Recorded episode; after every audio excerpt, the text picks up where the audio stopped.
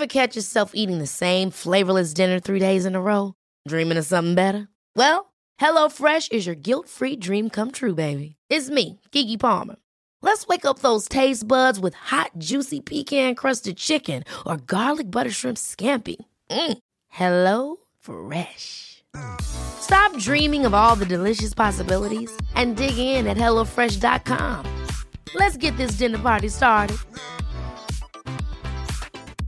Quality sleep is essential. That's why the Sleep Number Smart Bed is designed for your ever-evolving sleep needs. Need a bed that's firmer or softer on either side? Helps you sleep at a comfortable temperature? Sleep Number Smart Beds let you individualize your comfort, so you sleep better together. J.D. Power ranks Sleep Number number one in customer satisfaction with mattresses purchased in-store. And now, save 50% on the Sleep Number Limited Edition Smart Bed for a limited time. For J.D. Power 2023 award information, visit jdpower.com/awards. Only at a Sleep Number store or sleepnumber.com. When you're ready to pop the question, the last thing you want to do is second-guess the ring. At BlueNile.com, you can design a one-of-a-kind ring with the ease and convenience of shopping online. Choose your diamond and setting. When you find the one, you'll get it delivered right to your door. Go to BlueNile.com and use promo code LISTEN to get $50 off your purchase of $500 or more. That's code LISTEN at BlueNile.com for $50 off your purchase. BlueNile.com, code LISTEN. When you make decisions for your company, you look for the no-brainers. If you have a lot of mailing to do, Stamps.com is the ultimate no-brainer. Use the Stamps.com mobile app to mail everything you need to keep your business running with up to 89% off USPS and UPS. Make the same no-brainer decision as over 1 million other businesses with Stamps.com. Use code PROGRAM for a special offer. That's Stamps.com, code PROGRAM.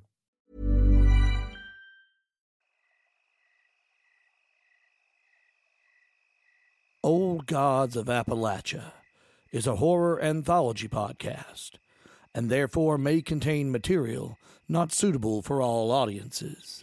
Also, this is part two of a two-part story, so if you hadn't heard part one yet, go on back there and listen to that first. We'll wait for you here. All that being said, listener discretion is advised.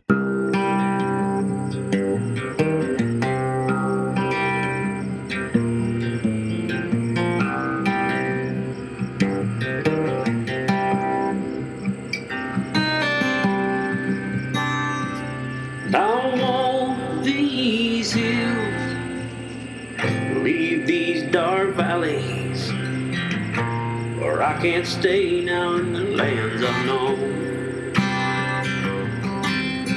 Down these hills that I will walk so often, I can feel the winds now on your ghost.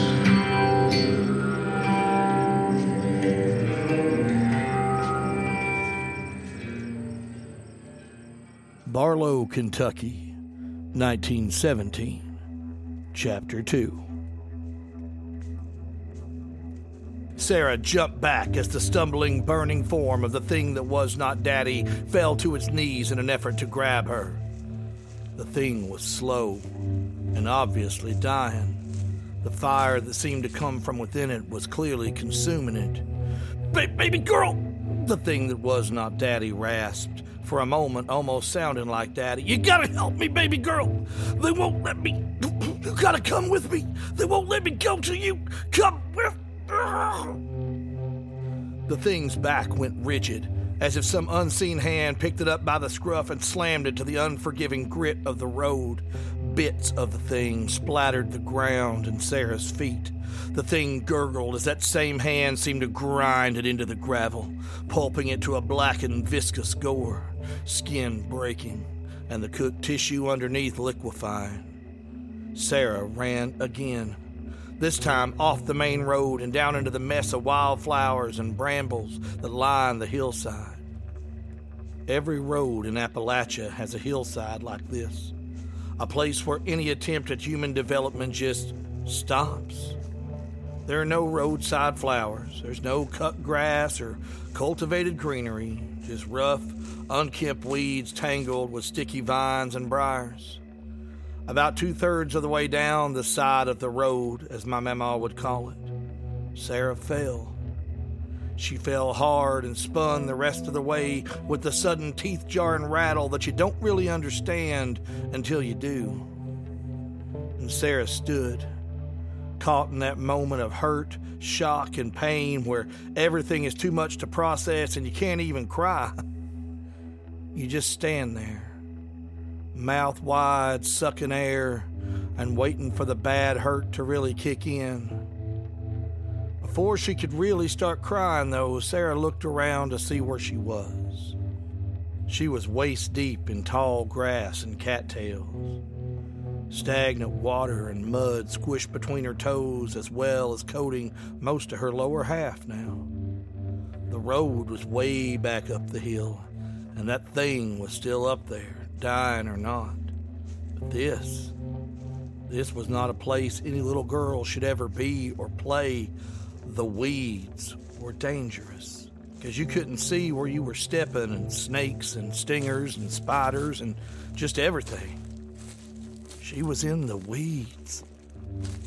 There was nothing to be done about it, though, so she started making her way through the undergrowth and overgrowth, pushing fat stem plants with spiky little hairs that grabbed and tried to tear her skin. Managed to slowly move through brambles with thorns long enough to put out an eye, but brittle enough to break on touch without doing much harm. Slowly, she made her way through the suffocating greenery till it seemed she could go no further. And here, Sarah Avery began to cry in earnest. Real hot tears of fear and shame and loss and just not knowing what to do burned down her face as she looked about for another way. And then she smelled it. Rot-sick smoke smell of burning skin and hair. She turned to see her Uncle Eddie rise from behind a stand of cattails. His work uniform was smoldering and barely a thing. The raw meat of his scorched chest cavity wheezed with the wet suck of his smoking breath. Where his right eye should be, there was a pulsing dead orange light, the low smolder of a cooling ember. "Sarah," he breathed, the hiccup of his ruined chest punctuating the word. "Your daddy's hurt real bad, little lady. You need to come with me so I could..." But then Uncle Eddie's face froze and he shook his head like he was trying to clear it. "Sarah, run, girl. They done seen you. They done got your scent. They got your daddy and your mommy, and they want me to get... Blood surged up Uncle Eddie's throat and out of his burned mouth like it was trying to silence him. He spat and went on, his uniform burning hotter now, the flames growing bigger and brighter, smoke billowing. "I said run, girl!" Sarah would later wonder if she had seen her great uncle leave his body at that point, because the eyes of the golem of skinned flesh and fire that turned on her at that point held none of the sparkle of the man that her daddy called Big Boy, or the man who brought her sweets from the company store after Mama said they was a waste of money. No, this wasn't Uncle Eddie. This was something using her kin's burnt and bloodied bones to try to kill her. The thing's mouth stretched wide as he reached for her, all black teeth and scorched gum, skin charring as the flames and darkness intensified inside its blasted vessel, and Sarah literally had nowhere else to go. No more go to give. She just looked at death as it came towards her, and just before those blackened, almost skeletal hands could reach her, something enormous came through the weeds, chuffing and growling, heavy paws splashing in the swampy water until the largest bear Sarah had ever seen tackled her great uncle to the ground and proceeded to tear his body into as many pieces as possible. The thing screamed, tried to push its smoking hands into the bear's face and eyes, but it was no use. Soon, there wasn't nothing of Uncle Eddie's body left. The bear sat up, its muzzle smeared with the same wet black ash that covered the front room at Sarah's old house. It looked her dead in the eye, gave a loud, and then vanished. And by that I mean the bear's features melted back into the green around it, looking at first as if it were made of the weeds, like a bear statue made out of cattails and bush, and then the lines of the bear were just gone. And Sarah, exhausted, hungry, and at last truly scared, whimpered softly and fainted dead away.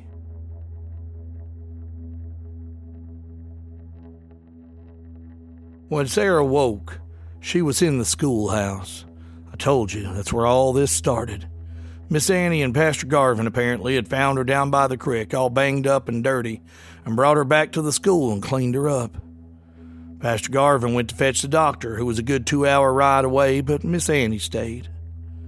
Sarah's head was in her lap, and Miss Annie hummed softly as she stroked her hair. And Sarah wanted to tell Miss Annie all about the things and the bear, but her brain and mouth just felt too tired. She didn't understand how they had found her. She was way out in the weeds, and there's no way they could have seen her, even from up on the road. She tried not to think about that now, because she was in the school with Miss Annie, and this was a safe place. And she lay there, her eyes roamed the room, taking in all the familiar sights, the blackboards, the erasers, the rows of wooden desks and chairs, comfort and safety. She tried not to think about Mama and Daddy or Uncle Eddie or the things that were not Daddy nor Uncle Eddie. Miss Annie had stopped stroking her hair and humming now. And from outside there were screams, voices raised in alarm and distress, the sound of breaking glass, the sound of splintering wood, and the smell of methane and sulfur, rot and men cooked alive in the throat of a mountain. Miss Annie's hands were trembling now as she pulled Sarah up and close to her. It'll all be over soon, honey. Just close your eyes, Miss Annie whispered as she held Sarah tight. But something was wrong with her voice. It sounded raspy and melted somehow. Sarah could turn her head slightly and saw a throng of those things. Burned men missing limbs and faces, ill-fitting scab uniforms burned into their bodies as the 51 non-union miners burned alive in old number 7 took their vengeance on the town of Barlow. Most of the buildings in the town square were burning. Miss Annie was crying now, or was it laughing? As the schoolhouse floor began to crack and split, the glass of the windows shattering as the things threw their smoldering selves into the sides of the school, Sarah pushed Miss Annie away and saw that the woman had become a burned thing herself. The skin from her forehead down her cheeks was torn. The eyes that should have stood between those wounds missing. The sockets cauterized as Miss Annie whipped about, a blind thing searching for its prey, reaching for Sarah Avery with scent rather than sight. The town was burning. Sarah wished that the bear would come back, carry her away, but what good would one bear be against the whole town of these things? Miss Annie reached for her again as she backed away. Portions of the roof were caving in now as the things outside continued their assault, determined to bring the whole building down. And through one of these holes, the pure, unadulterated sunlight of late summer afternoon washed over Sarah's skin. She looked up. She saw the thick canopy of trees that arched high over the school and the town. She saw green. She saw the woods that was here before Barlow and the mine and anyone came here. Please, she said to the light and the sky and the green. Take it back. You can have it back. They're not doing right by it anyway. Please. The light faltered. Heavy clouds moved across the sun. A breeze became a wind and blew cold. The things hesitated in their doings as Barlow continued to burn around them. And then, with little preamble, it began to rain. A hard, pounding rain that only late Kentucky summer can bring. The kind of rain with drops so big that getting hit by one makes you feel like you've been dipped in a pond. The things screamed. Miss Annie wailed and dove toward Sarah, but ended up under one of the new holes in the roof and fell hissing and screaming under the weight of a thunderstorm. Outside the school, the storm howled and drowned the sea of burning corpses with the skin-shivering coldness of a dying August day. The bodies, animated by fire and hate, stiffened and cooled.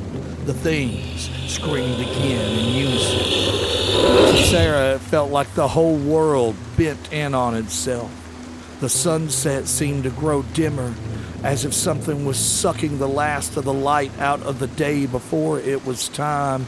And through the holes in the roof and through the haze of the rain, Sarah swore she saw the shadows of great black birds trying to push off from the sodden earth, leaving the cooling corpses of Barlow's men behind, intent on piercing the veil of the storm and flying away home. But the rain would not relent. Great dark wings were cast sideways to and fro as the wind and the water battered the birds back to earth. Sarah saw one strike the front steps of the school and bounce into the nearby mud, where, awestruck, she watched its form dissolve like ink, melting back into the wet and muck of the ground before being swallowed by the dark earth that had given it form. More and more of these dark shapes fell to earth as the bodies of the sons of Barlow slowly crumbled like cinder and ash, just as the moon fully rose. And for the last time, night came properly to Barlow. When the sun rose on the place that used to be Barlow, Kentucky, only one building still remained, and in that schoolhouse slept a girl who had truly not slept in days. She would wake soon. She had to find her way back to that place in the weeds, give thanks, and make good on her word.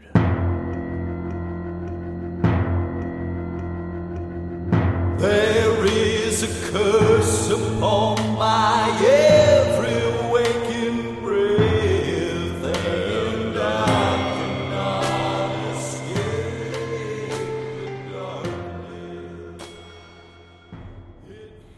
We hope you've enjoyed this, your second journey into Barlow, Kentucky in 1917. I hope you don't think this story ends with young Sarah Avery continuing to look for answers. Oh no, family. We're far from done here.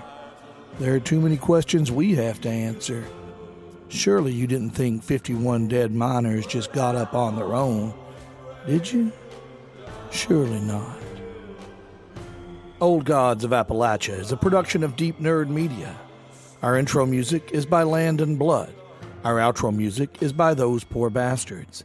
Today's story was written and performed by Steve Shell. The voice of Miss Annie was Allison Mullins. Complete your social media ritual and find us on Facebook and Instagram as Old Gods of Appalachia and on Twitter at Old Gods Pod. We'd like to take a second to acknowledge the tremendous outpouring and surprising groundswell of support that Old Gods of Appalachia has gotten in our first couple of weeks in existence over on Patreon. We never expected this many people to come on board this soon, and we really hope we can live up to your expectations and be worthy of the offerings of blood and gold and flesh and sinew. If you'd like to be a part of that love fest and help the shadow in your heart be cultivated into an appropriately sized succubi or incubi, consider supporting us over on Patreon. For a few dollars a month, you can reap the benefits of all the powers of shadow and fire that we command. You too can get a really cool t-shirt. To explore the various tiers of power we command, join us at patreon.com/Old Gods of Appalachia and consider joining us. Come home, family. For more information about this show, including cast and creator bios, source information, and the occasional bit of bonus material, join us over at www.oldgodsofappalachia.com.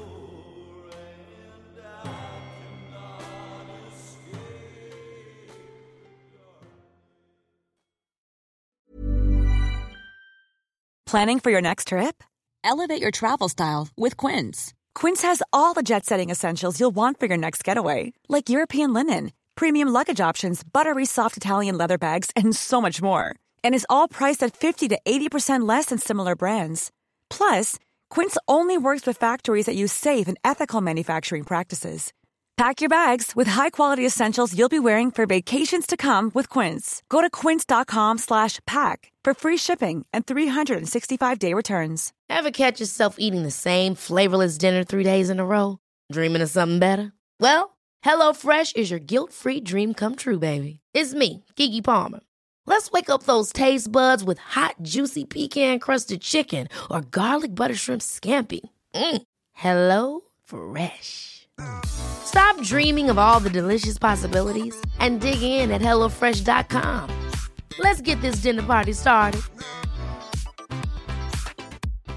When you make decisions for your company, you look for the no-brainers. And if you have a lot of mailing to do, Stamps.com is the ultimate no-brainer. It streamlines your processes to make your business more efficient, which makes you less busy. Mail checks, invoices, legal documents, and everything you need to keep your business running with Stamps.com.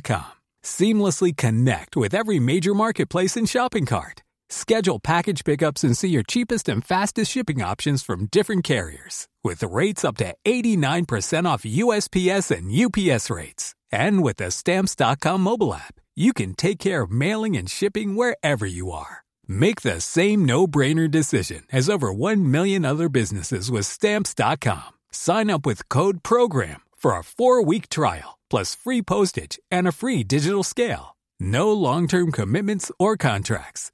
That's Stamps.com. Code PROGRAM.